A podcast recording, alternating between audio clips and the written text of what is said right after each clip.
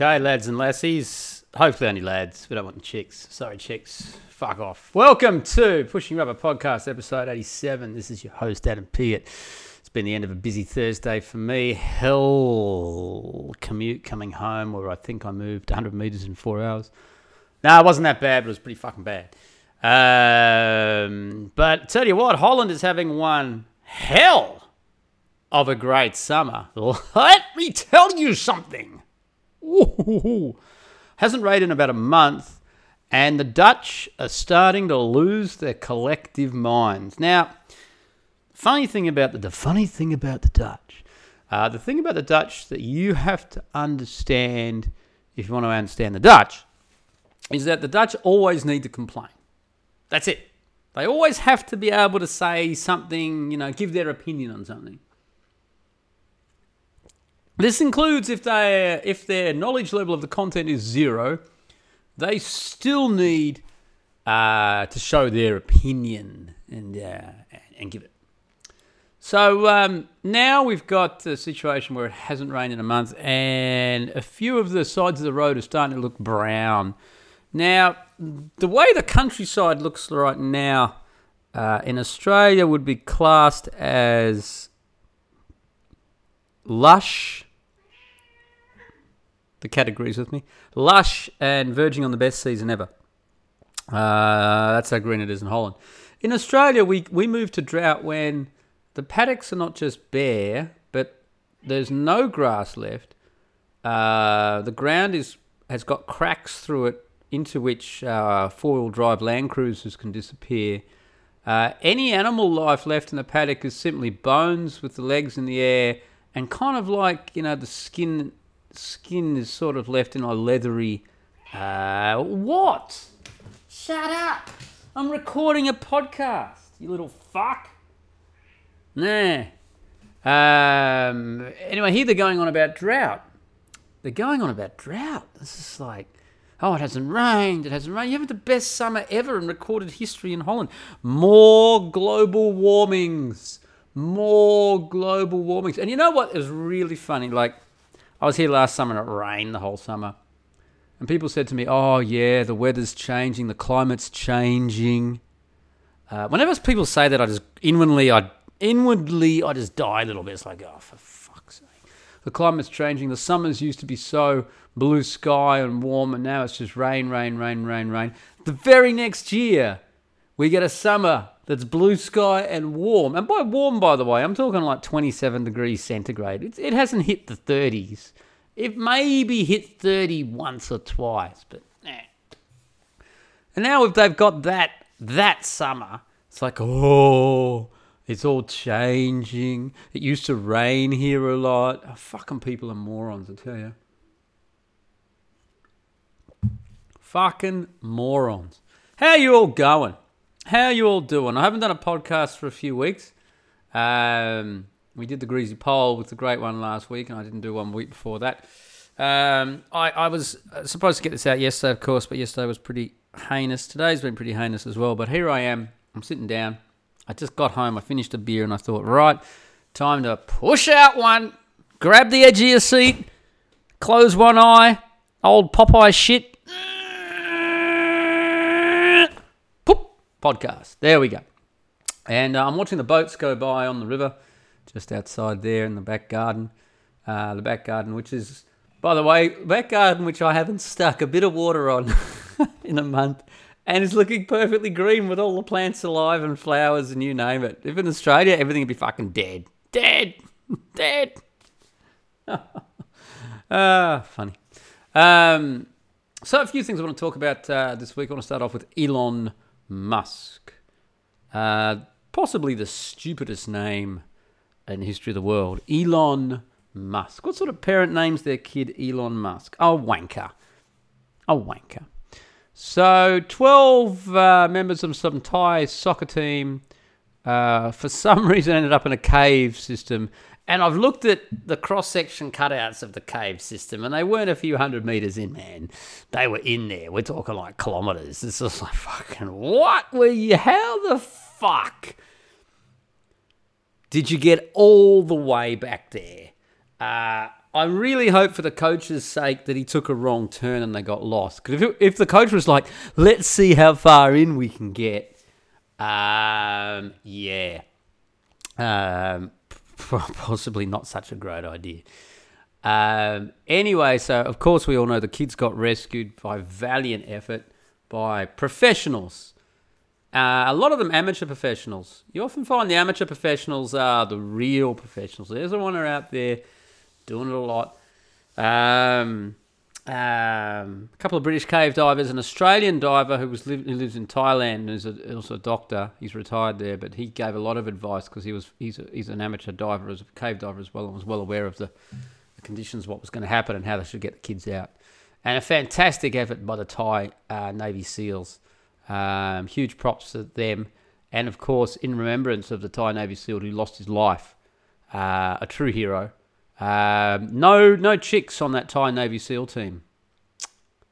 I wonder why. I've got the kids out. Anyway, in the height of all the drama, Elon Musk decided Elon Musk is hungry for publicity, like a starving fly is hungry for a piece of meat. I tell you what. No matter how much free publicity he gets from craven governments all around the world who then throw their taxpayers' money at him, he still can't get enough of it. I think he fancies himself as some kind of modern Bruce Wayne or the guy who's Iron Man. I don't even know who that is, what he's supposed to be. But this is a kind of like, I'm a billionaire and then I make the stuff and I solve the world's problems and rah, rah, rah. Well, Bruce Wayne and Iron Man didn't get their money from fleecing taxpayers through socialist governments, as Elon Musk, the greatest living con man, the biggest con man of all time. And I've said that repeatedly. I despise Elon Musk. I despise Tesla drivers. One of my heroes, my big heroes, is Nicholas Taleb, author of Anti-Fragile, amongst other things, and Skin in the Game. And it's a real blow to me that he bought a Tesla. I'll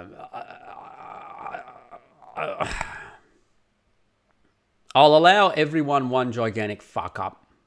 Okay? You all get one fuck up.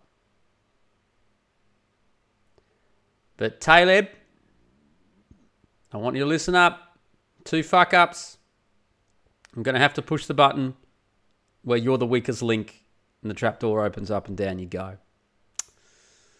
I despise Elon Musk, and I've written many articles about it, about him, about Tesla, about the fact that it's a Ponzi scheme, that the company is based on not even sand. Sand's got more structure than fucking Tesla, and I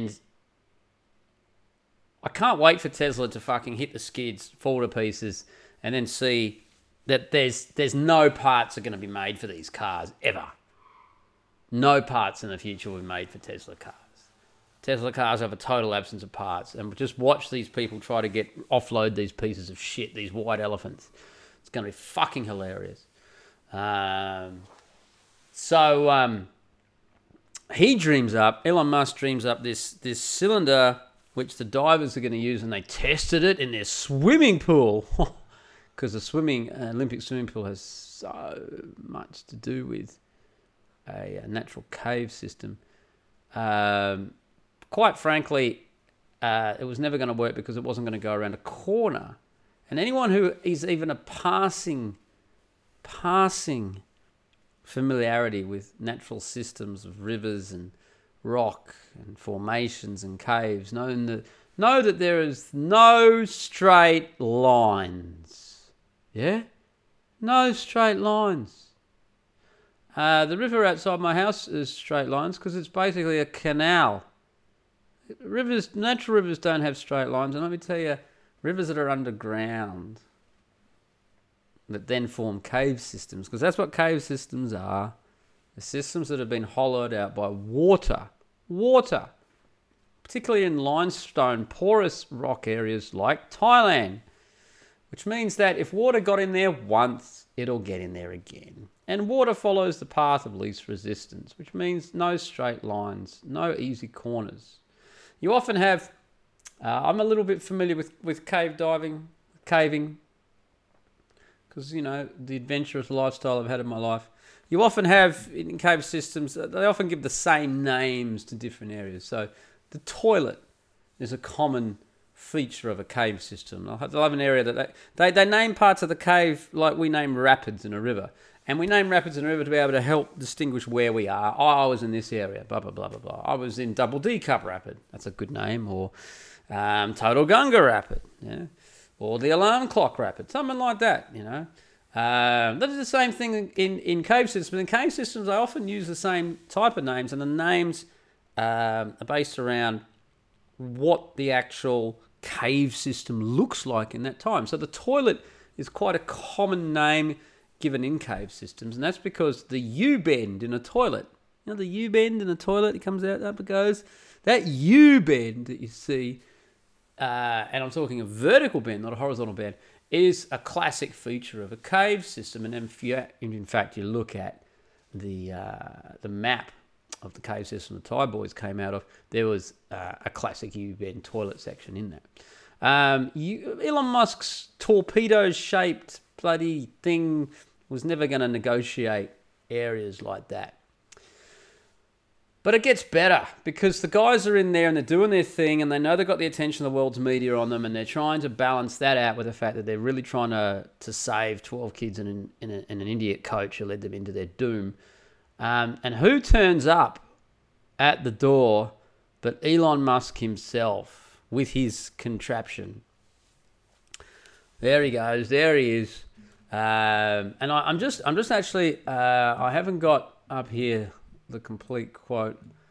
Let's see. Elon Musk pedo quote. Let's have a look. I was a British diver. Musk has apologized. I bet he has. Here we go. Looks like this one's got it. There was anyway, the British diver who was there, here we go, let's see.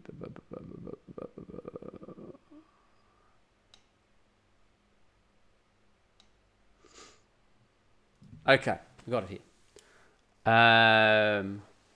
So Elon Musk turns up, and this British diver's at the organising what's going on, and his name, the British diver, is Vernon Unsworth, and Elon Musk turns up, and he's there, and he's basically like, check out this, guys, I'm here to save you all, I'm here to fucking get it done.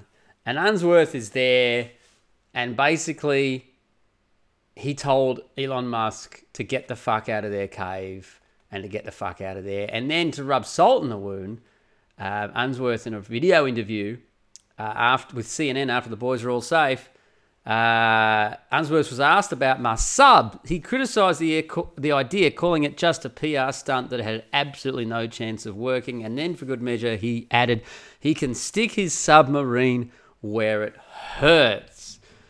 I just want to, for a moment, because I've been involved in rescue situations before, nothing on the scale and the media attention of what's been going on here, but, oh my God, this British doctor diver guy is just my hero of all time. I'm just like, oh man, you couldn't have done that better, dude. Sent Musk packing, billionaire turns up, billionaire gets told to fuck off. We don't want your stupid contraption. Get the fuck out of our face. Yeah, billionaire goes around, I don't want to use it, I don't want to use mine. I'm a billionaire. And then afterwards he goes on, the doctor goes on CNN and goes, oh, I can stick his submarine where it hurts. I mean, anyway. So, and then the doctor said, look, we got a video of what we had to do to get the guys out, and it obviously shows that there's no fucking way Musk's stupid submarine would ever work. PR stunt. Musk gets on Twitter. He has since deleted his tweets, of course. But, as we all know, the internet is forever.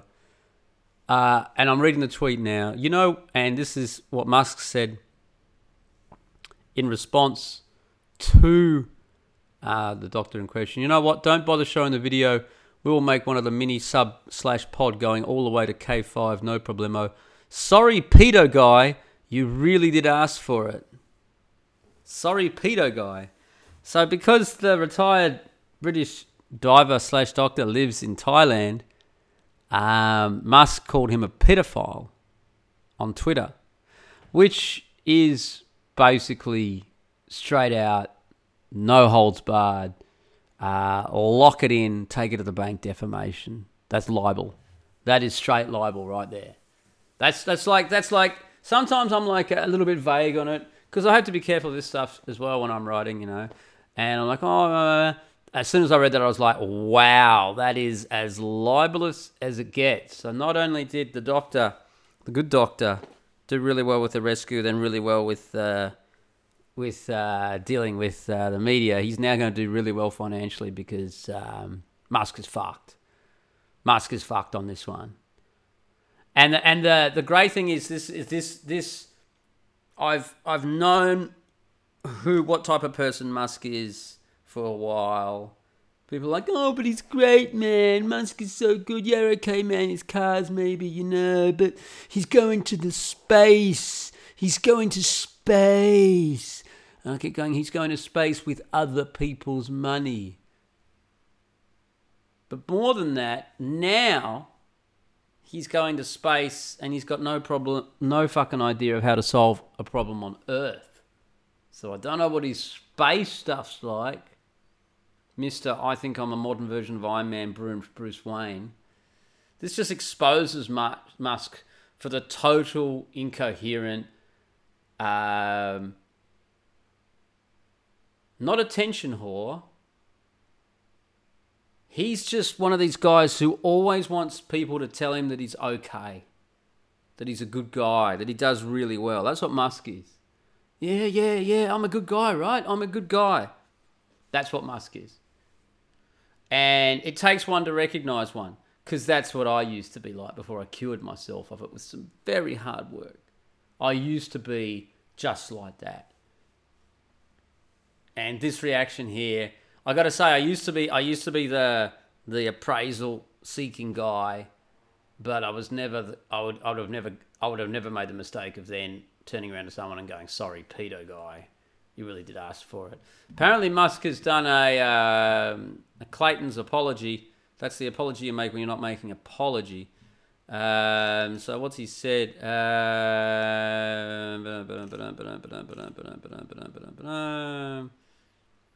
Let's have a look here. As this well-written article suggests, my words, this is Musk, my words were spoken in anger after Mr. Unsworth said several untruths and suggested I engage in a sexual act with a mini-sub, which had been billed as an act of kindness. And according to special qualifications for the dive team leader, he wrote, nonetheless, his actions against me do not justify my actions against him. And that I apologise to Miss Unsworth and to the companies I represent as leader. The fault is mine and mine alone. That's not going to get you out of it, mate.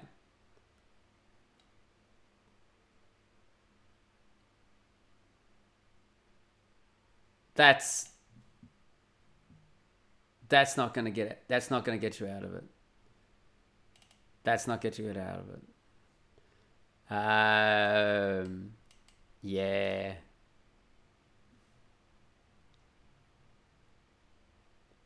Yeah, there's an article and it's a user-submitted response.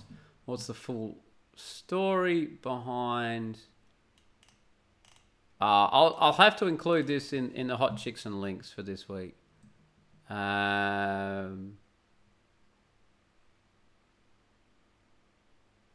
got a breakdown of the whole thing. This is beautiful. This is gonna headline the hot chicks and links for this week. Fucking yay.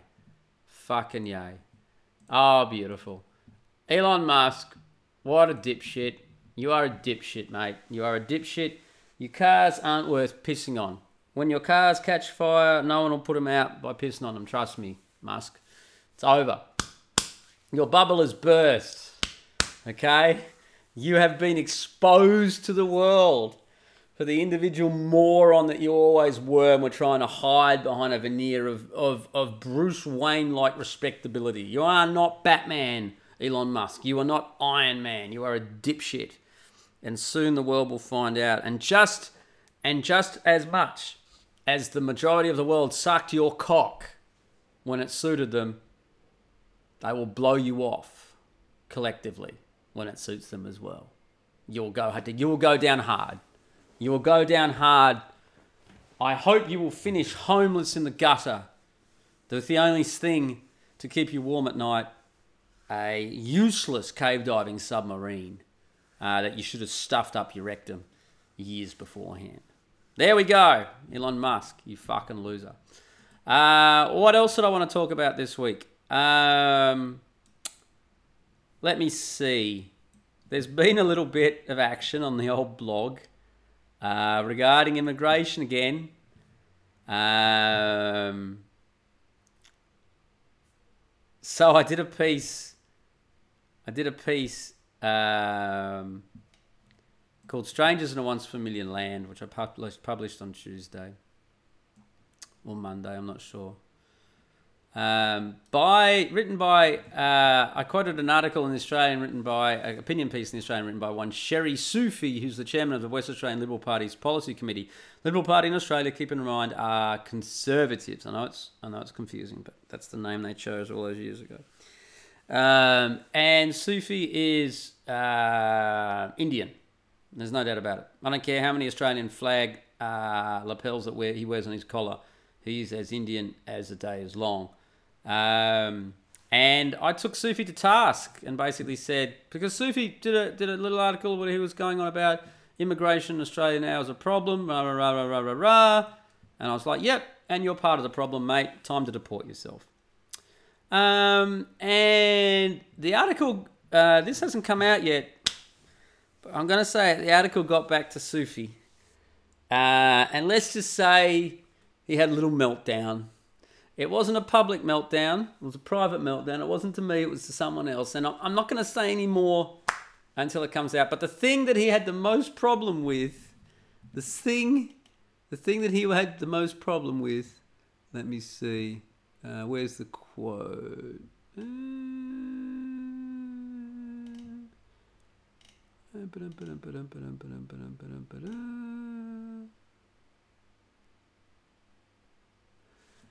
Mr. Sufi, this is me, this is my article, has managed to get into Australia, or perhaps he was born here due to his parents getting to the country. I'm not sure, as it seems to be rather difficult to find any information about Sufi online. But now that he is here and is enjoying the benefits of a Western country like Australia, he has no desire to share this with his smelly countrymen. So he wishes to pull up the drawbridge of his adopted country. The smelly countrymen line is the line that pissed him off the most. I mean, apparently he was furious. At the same time as being furious with the smelly countryman line, he was also claiming not to be an Indian. Now, if you go have a look at photos of him online or the photo of him in the article, I challenge you to tell me what nationality he is. Perhaps he's Danish. Perhaps he's Ugandan. Perhaps he's Eskimo, Alaskan. I don't know, perhaps he thinks he's Mongolian. Who knows? Chinese, perhaps? Looks fucking Indian to me. I think the only way I might be mistaken is if he's a Paki. Or from Bangladesh. He's from the subcontinent, mate. You're from the subcontinent. Now, the fact that Sufi got so upset and wanted us to retract the sentence with smelly countrymen in it proves to me that sentence was right over the target. You're only going to be upset about me calling you, saying that you don't want to share Australia with your smelly countrymen if they are in fact your smelly countrymen. If they weren't your smelly countrymen, Sufi, you wouldn't fucking be getting upset. That's called a tell. Oh dear. Got some interesting comments from people. Let me see. Good comments from Paul Scott there. I need to go to XYZ magazine. Just give me a sec because there was a comment there on it. because it got cross-posted at XYZ. That's where Sufi saw it. This is why I cross-post a lot of my stuff at XYZ, because it gets good dissemination in Australia. Now, where's the comment?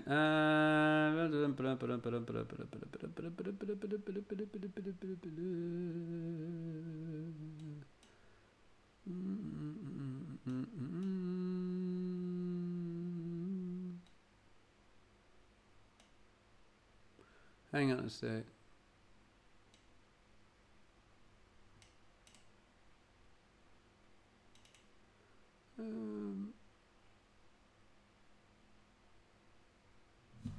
Maybe it wasn't in that article, the comment. Because the comment is a type of comment. Because I did a follow-up piece called Welcome to the Jungle. Based on some comments that piece received. I'm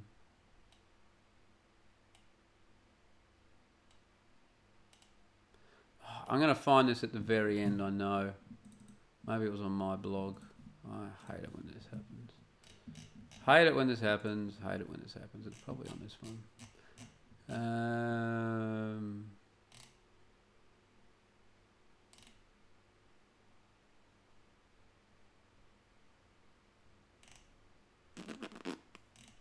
Damn it, I hate it when I can't find something.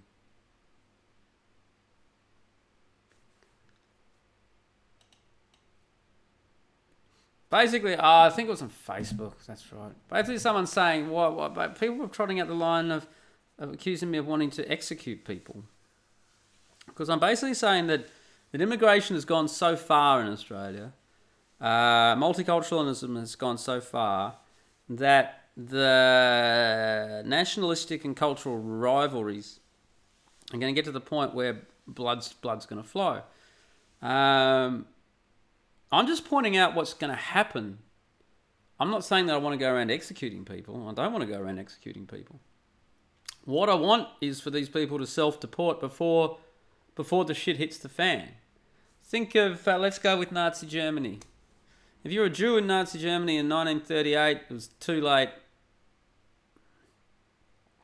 But you'd already had 4 years to get out. It was 1934 when the Nazis started to shit on the Jews. And they did it. They were trying to get the Jews to go. And the Jews had a perfectly good place to go. It was called Palestine. Perfectly good. Oh, we don't want to go to Palestine. There's flies. Blah, blah, blah, blah, blah. All right. Hang around. And then at the very end, they start fleeing when they realise that the shit really is hitting the fan. And there's that famous incident where they're all on a liner, cruise liner that gets turned back in America and has to. It's got all the way to the Caribbean Sea and it has to go all the way back. And all the Jews in it probably die horrible deaths. I can't remember. That's used as like the inhumanity and rah. Well, it was too late. You'd left it too late. The Jews had left it too late. And I think the same thing now with situations like Europe, the UK, Australia. I don't know about the US. I can't comment on that one because I just don't have personal experience. I've never been to the US. I mean, I read a lot of things, but reading stuff and being on the ground are two different things. So I'm only going to talk about this stuff on places that I have been or I currently am on the ground.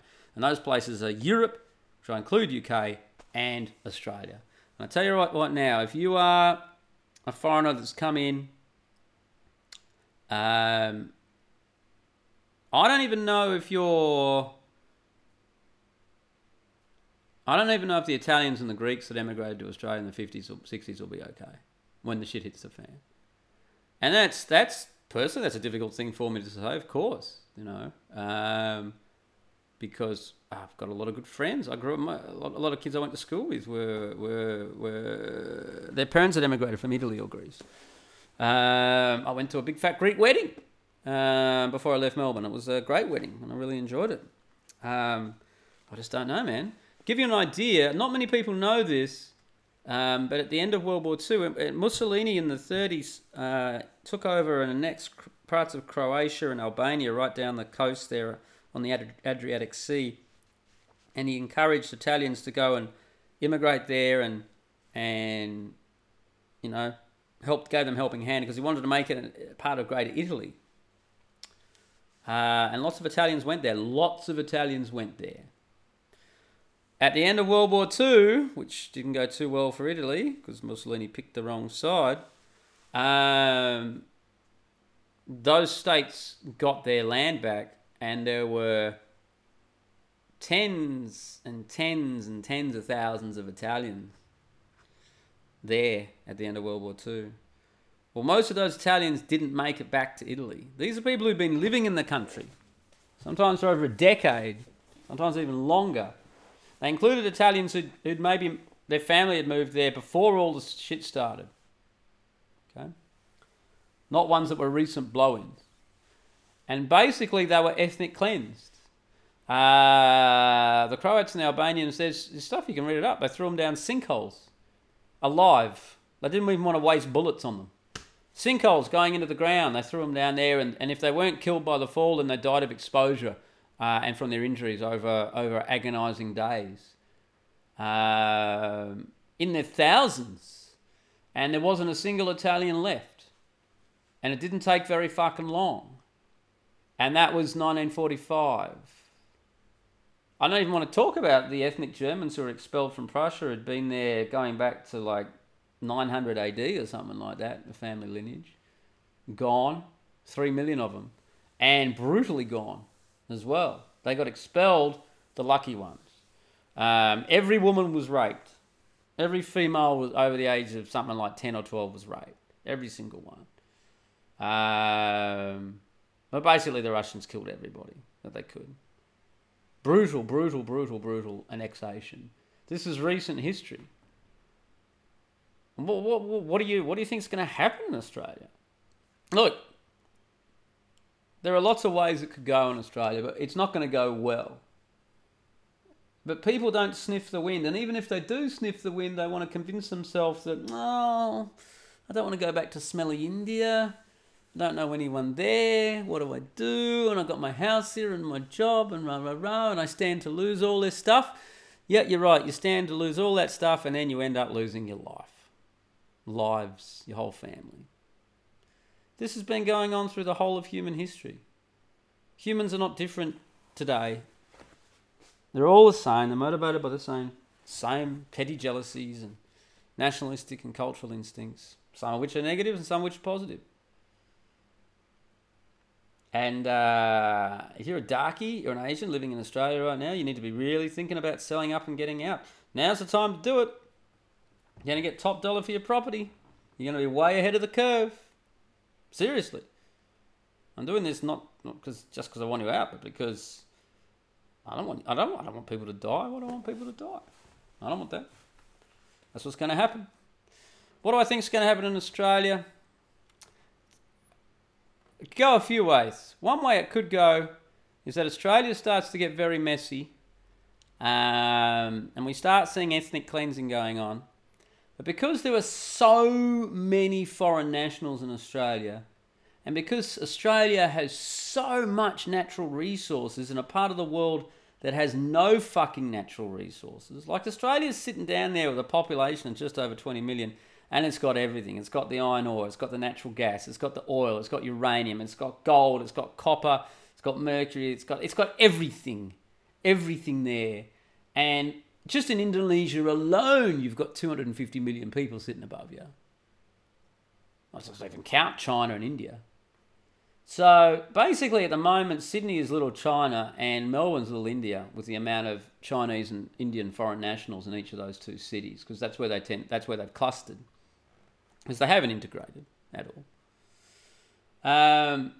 So if Australia starts to go ethnic cleansing wise, well, of course, you're going to see interference from outside countries, and specifically you're going to see interference from countries in Southeast Asia, because they'll think that if Australia starts to fall apart, they'll want to get their hands on the resource pie before their neighbours do. It'll be a rush. It'll be like the scramble for Africa of the 19th century, but it'll be the scramble for Australia of the 21st century. That's what's going to happen, I think. So you'll have foreign nationals of China and India being physically threatened with physical harm and property confiscation centred in Sydney and Melbourne. And I think that what will happen is that Chinese government will move to protect its citizens. Its citizens, keep that in mind.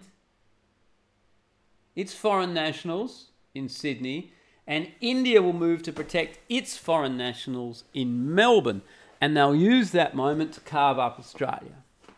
And I think the Anglo-Saxon native culture will be restricted to the old Brisbane line. Now, in World War II, there was a plan to evacuate Australia below the Brisbane line. The Brisbane line was basically a line from Brisbane down to about Adelaide, I think it was. See if I can find out where it is. Hang on a sec.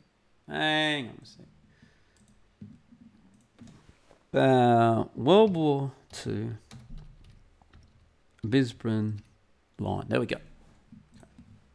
You can look this up as well. Let's have a look if there's any images here. So, no. Let's go.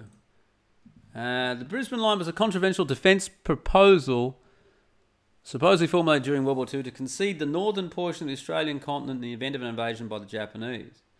Where did it run from?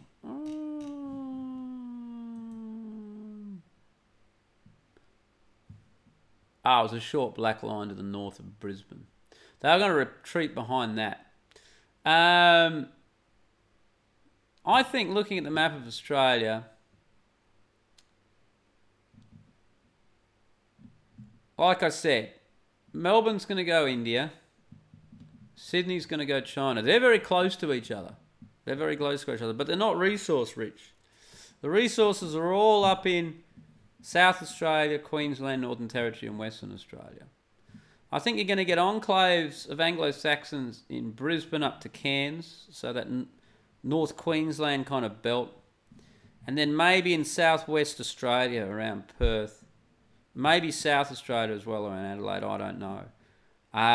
But the Indians and the Chinese will divvy up the Northern Territory and the top of Western Australia, because that's where all the good shit is, without a doubt.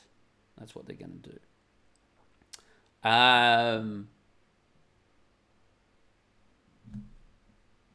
And this move to protect foreign nationals as a pretext for conflict and war and gaining territory is also a constant in human history, an absolute constant. So we filled up Australia with foreign nationals, particularly of two countries, China and India. And when the ship goes down on Australia, as it's going to go, I have no doubt that China and India will act to protect their foreign nationals. Now, China and India don't give a fuck about their foreign nationals. But if you notice that China and India have not stopped their foreign nationals from emigrating to Australia, particularly in China's case with a lot of money. Now, China could have shut the door on their guys coming into Australia. They could do it tomorrow. Bang. Everyone goes, oh, China could shut the door on people, coming to Australia and buying property and smuggling, cash out of China. And China's not doing it. China could do it tomorrow. They could stop it tomorrow. Why aren't China doing it? Maybe it's in their long-term interests to have lots of their citizens living in Australia with Australian citizenship as well. Keep in mind that when you take Australian citizenship, Australia does not make you give up your previous citizenship, which is why we had so many dual citizens in Australia's parliament that got caught out because they're not supposed to do that. So I think this is what I think is going to happen. Something along these lines. Timeline? Look, the article that I was quoting in Australia, you couldn't have seen that published 6 months ago. You could not have seen that published at the start of this year. No way. And when things move, they move fast.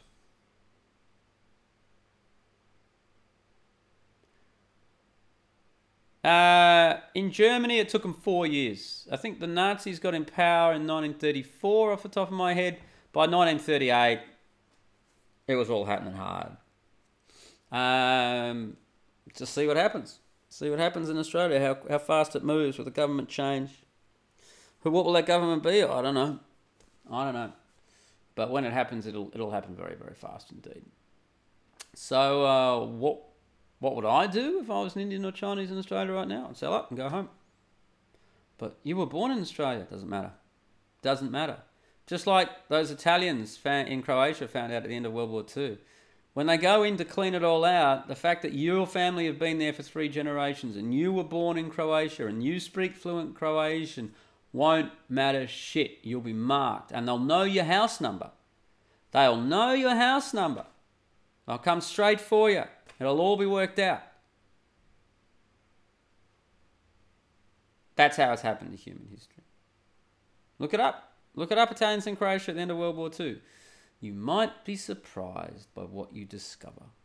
And the Italians still talk about it. They still got a bee in their bonnet. Oh, you threw us down the sinkholes. Well, you're invaders. You were invaders. And I love Italy. And I love Italians. I have many great friends. But, oh well. Croats did what they had to do. They got rid of you. You weren't going back on your own. And even the Italians that wanted to go back on their own, there was a lot of resentment there from the Croats. They'd been putting up with Mussolini's shit for 10 or 15 years. And the Nazi shit on top of it. They wanted to crack a few skulls. They wanted to let off a bit of steam. They wanted to make up for all the shit they'd been through. And Italians were in the firing line. There they were. That's what happens. But we just think, oh, that can't happen because we have TV and we drive cars and we have a modern society which will fall to pieces so fucking fast. It's not funny. Sarajevo. Winter Olympic Games. One day, snipers killing people in the streets the next. Culture and race and biology do not care for your modernisms and your modern cultures and your great trappings of civilization. The Romans could have told you that, as could the Greeks, the Babylonians, the Phoenicians, the Egyptians. We can go back quite a long way. Okay. I hear also from friends, what about me? I'm Chinese and I speak with an Aussie accent. What about me? And I'm like, well, what about you? Okay, you're saying that because of your personal circumstances that Australia needs to shape its immigration policy based on your personal circumstances. Is that what you're saying? Oh, I see. I suppose the nation should also set its economic policy based on your personal financial situation. Is that right? It's not how the world works, kiddies. Not how the world works. Whether you like something or not, whether you think something's fair or not, the world is an entirely random place.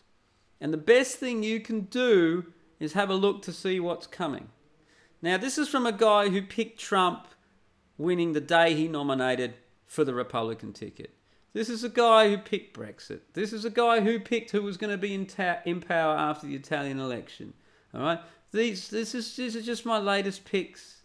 The last couple of years, I got all the big ones right. I'm telling you right now, the shit's going to go down. And when the shit's going to go down, if you're not Anglo-Saxon in Australia, you're going to be in some trouble. What degree of trouble? I can't tell you. But why risk it at this point? Why risk it? I've been accused of being a white nationalist. I'm not a white nationalist at all. I'm an Anglo-Saxon nationalist for Australia. And I'm a Croat nationalist for Croatia. And I'm a Spanish nationalist for Spain, etc. Yeah? I'm not a white nationalist because there are lots of white people in Australia who, frankly, don't belong there. And there's too many of them. And like I said in my piece, when I lived in the valley in Italy, there were 3 Australians in a population of 14,000. I was an anachronism. I was an oddity. I was a curiosity. And yeah, I fit in. Yeah, I learnt the language. Yeah, I set up businesses. All my friends were Italian. Got on great with everyone. Was there for 10 years. I integrated as much as possibly could, apart from marrying an Italian and having kids. I didn't do that with her. But A, I can never call myself Italian. And B, if 20 years after I moved in, suddenly 3,000 Australians invaded that little mountain valley. And so it's now 3,000 out of 14,000, not 3. Well, now my personal circumstances have changed due to events going on around me. I haven't changed as a person, but now Australians are invaders in that valley.